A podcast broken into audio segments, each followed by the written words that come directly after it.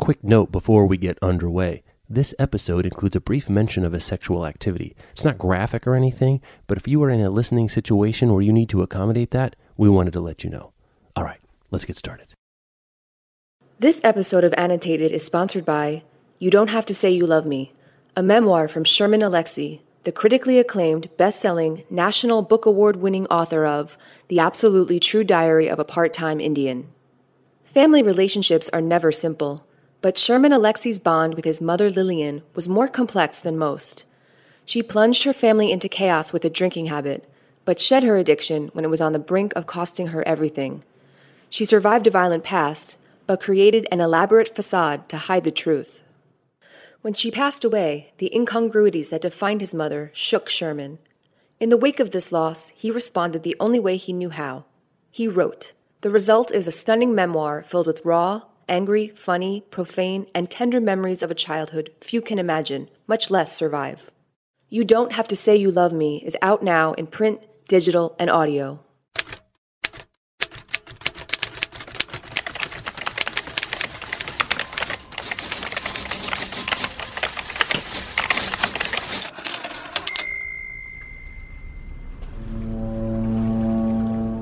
It's summer 1933.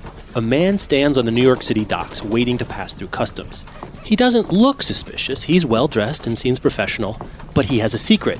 In his bag is contraband from Paris. His name is Bennett Cerf, and when he gets to the front of the line, there's a nerve wracking moment at customs. Will he be pulled out of line? Will his bag be searched? But then the agent just waves him through, unchecked. Here's the thing though Cerf doesn't breathe a sigh of relief. Instead, he demands they search his bag. They refuse, and he demands again. Finally, an annoyed agent searches his bag and hits pay dirt. In Cerf's possession is an illegal copy of James Joyce's Ulysses, the modernist novel banned in America for its lewd and obscene content. Selling just one copy was enough to put someone in jail. The official takes a long look at Cerf and then simply smiles. It's okay, he whispers. Everyone brings that in. But Surf refuses to leave. This bizarre backwards argument escalates. They even call over a supervisor, with Cerf insisting he's broken the law and demanding his book be seized. In the end, the customs agent played right into Cerf's hands, confiscating his illicit copy of Ulysses. And this one small action on a Manhattan pier set off a chain of events that would lead to the most important literary trial of the 20th century. Also, it helped make a name for Bennett Cerf's little known new company, a small publishing concern called Random House.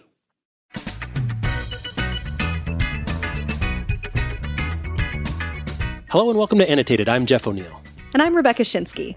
Today we explore the unlikely cast of characters who stuck their necks out for James Joyce's dirty little novel Ulysses, as it rose from underground curiosity to perhaps the greatest novel ever written in the English language. This podcast and the following message are brought to you by The Lost Woman by Sara Blaedel. A housewife is the target of a shocking, methodical killing. Shot with a hunting rifle through her kitchen window, the woman is dead before she hits the ground. Though murdered in England, it turns out that the woman, Sophie Parker, is actually a Danish citizen who's been on the missing persons list for almost two decades. So, Louise Rick is called on to the case. It is soon discovered that Sophie had been reported missing 18 years ago by none other than Eik, Louise Rick's police colleague and lover. Sara Blaedel is the author of the number one international best selling series featuring Detective Louise Rick. Her books are published in 37 countries, and in 2014, Sarah was voted Denmark's most popular novelist for the fourth time. Our thanks to The Lost Woman by Sara Blaedel for making Annotated possible. In the 19 teens, the First Amendment was considered, um, the protections that it gave were very, very narrow. This is Kevin Birmingham, author of The Most Dangerous Book The Battle for James Joyce's Ulysses. The notion that the First Amendment could protect a work of art in the 19 teens was absurd. No one had ever thought of that as, as a possibility. Ulysses was a scandalous experiment. It was shamelessly provocative, and in it, Joyce channeled a wildly intimate stream of consciousness style to convey the messy truth of the human experience. Make no mistake, it is graphic, but Joyce was trying to capture the unfiltered view of the world that we all have in our minds. And some of what goes on in our minds is not completely wholesome. Here's novelist Maya Lang. you know, when it first came out, people wanted to burn all of the existing copies. Mean, it was considered just absolute filth. Now, uh, especially young readers, I think won't find it shocking. But I think the reason we no longer find it so shocking is because of it. We owe it to Ulysses, the fact that we no longer find such things shocking. But America's obscenity laws in the early 20th century were nothing to be trifled with. There were words you just didn't use and Joyce used every single one. These are things that you could not see in print at all. It was so far out of bounds that no one had even attempted to do that before. If you were to use a four letter word like that, it meant that you were writing pornography.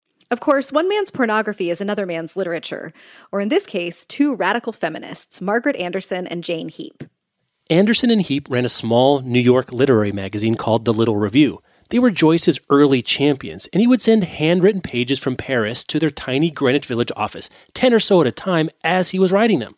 They loved what Joyce was doing. They thought art should explode the status quo and that nothing should be off limits. Beginning in 1918, Anderson and Heap mailed magazines with excerpts of Joyce to their 3,000 subscribers. And while this led to a groundswell of interest in Ulysses, it also led to trouble. Now, at this point in history, the ultimate authority for American censorship was the post office.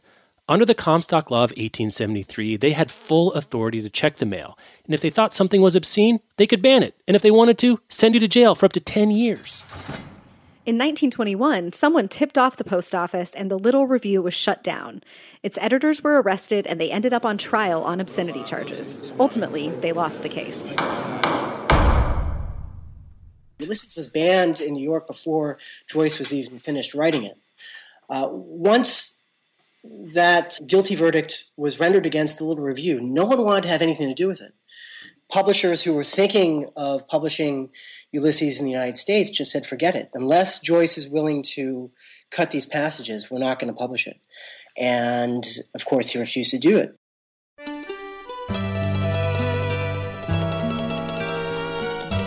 So Joyce is living in Paris and he completes the novel, but he still can't find anyone to publish it. He can't even find someone to physically print the pages. Remember, printers, booksellers, everyone is potentially liable. And then he meets Sylvia Beach. Sylvia Beach was an expat from New Jersey who was passionate about innovative writers.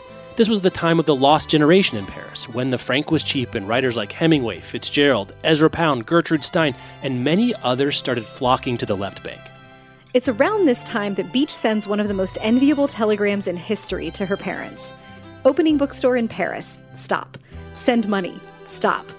And that becomes Shakespeare and Company, the literary hangout of the day. So Beach reads Ulysses and she loves it. She says, I have to get involved. I want to publish this beautiful, important, filthy book. And that's what's so interesting about Ulysses the effect it has on readers. They think it's either obscene and a perversion, or they think it's the great novel they've been waiting for, or both. Novelist Maya Lang, who we met earlier, was so drawn in by the push and pull of Ulysses, she wrote The 16th of June, a modern riff set on the same day of the year as the classic. He didn't just want to create a masterpiece, he wanted to really create a challenge and to essentially kind of create the Everest of literature. And you feel that from page one. You know, you don't feel him trying to draw you in, you feel a challenge. You feel uh, obstacles. And Molly Bloom. Molly Bloom is the heroine of Ulysses. She's not like an obedient, cooperative housewife. I mean, she speaks her mind. She's frank. She's shrill. She's demanding. She's a wonderfully complex character. And I think that character in 1922, written by Joyce, is, uh, you know, kind of a revelation. To this day, many readers feel a strong connection to Ulysses. In fact, throngs of Joyce fans celebrate Bloomsday every year on the holy day of June 16th, the exact date Joyce set his novel. They dress up like Joyce, and they drink like Joyce. But why did Joyce initially choose June 16th? The reason Joyce chose that day is because that was his sort of first date with his wife, Nora Barnacle. What people don't know is that that date ended with Nora performing, I guess, an exceptional hand job. You know, a lot of people are really intimidated by Ulysses. They think Bloomsday is this incredibly pretentious event, which it can be. But ultimately, we're toasting a hand job on that day. So it's the early 20s. Joyce's novel is evoking all sorts of reactions, as great art should, and soon it becomes this symbol of the constraint on art by society. If Joyce can't publish Ulysses, people say, what's the point of creating art at all? Sylvia Beach steps up and publishes the novel, but it's not easy. She's forced to do it underground in small batches, and it's expensive. Each copy costs $12 to buy, which is about $150 today. Plus, Beach can only publish 10 or 12 at a time. She can't keep them in stock. It becomes the cause celeb of anyone who cares about literature. T.S. Eliot gets involved, Virginia Woolf, D.H. Lawrence. This guy shows up in 1922. He doesn't know anybody, and the first thing he does is go to Shakespeare and Company and ask to meet James Joyce because his contraband copy of Ulysses has the name of the bookstore on it. The guy is Ernest Hemingway. To read Ulysses, or even to have Ulysses on your shelf, was a signifier. It meant that you supported free expression. It meant that you supported advanced progressive ideas and that you were opposed to the more uh, stringent and uh, restrictive uh, culture of the uh, Victorian or Edwardian era in, in the UK and to some degree in the United States. But Beach still had a problem. She was almost out of money, so she takes a moonshot and risks it all. She's got to get Ulysses to America. She tries all sorts of semi legal ways, selling single copies, quote unquote, privately to booksellers, making it part of a subscription. One day she asks Ezra Pound, How do I get 200 copies of this thing to America at a time? Hemingway, who's sitting in the corner, pipes up and says, I know a guy. of course he knows a guy. He's Hemingway. Hemingway's pal is a Canadian rum runner because this is prohibition after all, and there's a whole pipeline of smuggling coming through Detroit. The guy worked in the US every day, so he'd bring two copies on his way to work across the border, smuggled in his pants. There's also an incredible story about this lawyer, a leading art collector of the day who needed to get 15 copies to America. He figures, what if I ship them to America stuffed between these French paintings I bought? No one will look. The paintings he uses are these pieces by a little known guy named Paul Cezanne. So in the end, a bunch of Cezannes worth more than $70 million today became packing peanuts to smuggle in copies of Ulysses. It goes on like this for 10 years. For a decade, if you wanted a copy of Ulysses, you either needed to smuggle it in yourself or buy a contraband copy. That all changes in 1932 when Bennett Cerf, the enterprising young publisher we met earlier on the New York docks, mentions the Ulysses problem to an established lawyer named Morris Ernst. Morris Ernst was one of the co founders of the ACLU, and uh, he took an abiding interest in fighting back against obscenity. Ernst had recently defended a grandmother against obscenity charges for sending a sex ed pamphlet through the mail. He won the appeal with a precedent setting claim, arguing that if something is true or useful, then obscenity is not sufficient grounds for banning it. His thinking was that if we can get a book like Ulysses legalized based upon its artistic merit, then we would uh, roll back the ability of the federal government to prosecute books, which was uh, one of his core concerns. Cerf says to Ernst, let's take the U.S. government to court, and he makes him an offer. He tells Ernst that he doesn't have the money right away to pay him, so if they lose the case, Ernst will get nothing. But Cerf says that if he can get the American rights from Joyce, and they indeed win the case, Ernst will get 2% royalties forever. Ernst takes the deal. I don't think Bennett Cerf was a, a, a great lover of James Joyce in particular. I think that he was a savvy businessman and I think that he recognized early on that a case that would legalize a monumental book would be a huge coup for his young publishing house, which was Random House. Cerf gets the rights from Joyce, and now he and Ernst need to, you know, break the law. And they need to find a way to do it creatively.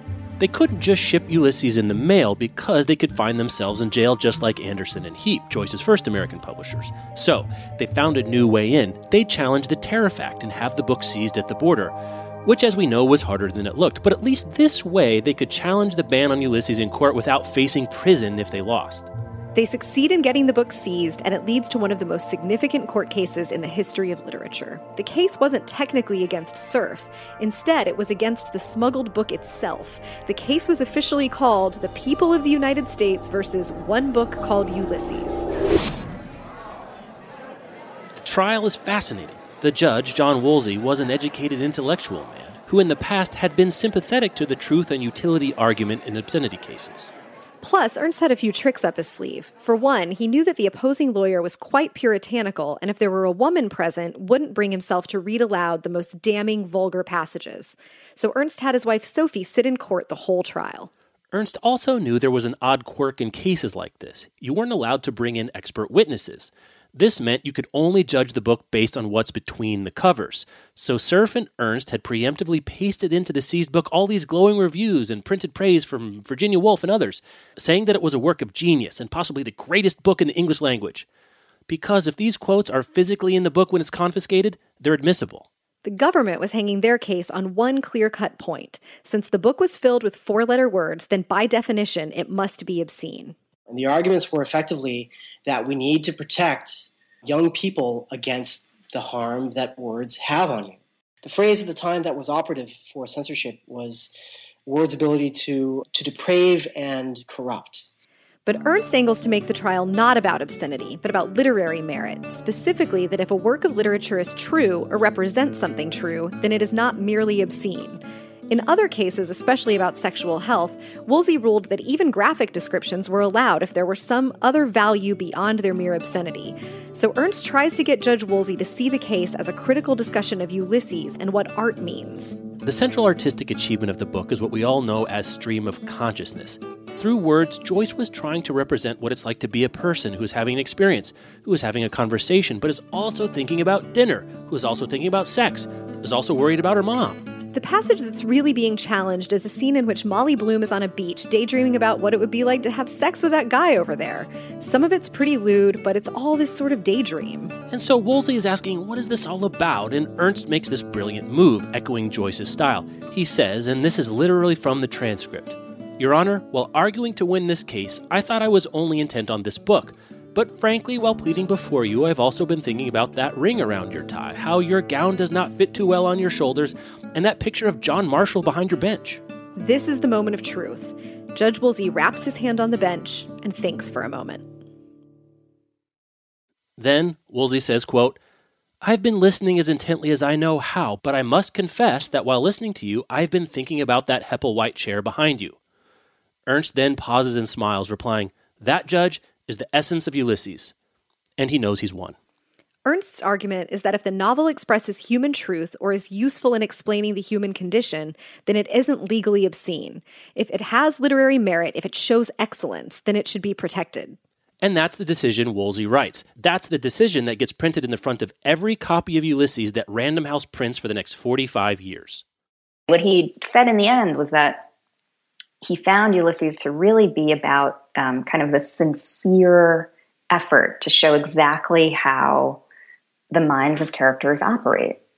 You know, just to kind of show life in a very honest and unflinching way, not as we expect to have it shown to us, but as we really feel it. It was a remarkable shift in the way people were understanding uh, art and the law at the time. And that's one of the major things that Judge Woolsey's decision did. In retrospect, we think of Woolsey changing the definition of obscenity, but what really happened is that Woolsey's decision changed our understanding of what art was. Random House wins, and in three months, they sell more copies than Shakespeare and Company had in 11 years. Ulysses goes on to become the novel of the 20th century. It's a bombshell for readers and writers. Virginia Woolf reads Ulysses in 1922. In 1924, she writes Mrs. Dalloway, which takes place on a single day, told in a stream of consciousness style, just like Joyce. And the case itself has provided writers a legal shield against challenges ever since. Perhaps most famously, when the United States versus one book called Ulysses was cited as precedent in overturning the ban on Allen Ginsberg's Howl in 1957. In the world of literature, there's a shift. There's pre Ulysses and post Ulysses. Joyce, with the help of Cerf, Ernst, Woolsey, Sylvia Beach, Anderson and Heap, and maybe a Canadian rum runner or two, not only freed writers from the fear of censorship, he opened up new ways of making art. And for readers, they could see their wild, intimate, chaotic, perverse minds reflected back at them from the page. They saw, possibly for the first time, that they weren't alone, that everyone else had those thoughts too. Its real gift is its absolute embrace of humanity. You get this really kind of kaleidoscopic, overwhelming, dizzying sense of what it is to just kind of be in someone's head. And to just have those words kind of wash over you is, I think, a magical thing. This week's episode was written and directed by Jeremy Desmond and produced by me, Jeff O'Neill, with production assistance from Blair Anderson and Rita Mead. Sound editing and design by Kyle O'Neill. Be sure to check the show notes for this episode or go to bookriot.com slash annotated for how to enter Hachette's giveaway of all 12 books sponsoring this season. We'll be back with another new episode in two weeks. If you have a moment to rate and review Annotated on Apple Podcasts, that's the best way to help new people find the show. And you can drop us an email and let us know what you thought about this episode at annotated at bookriot.com.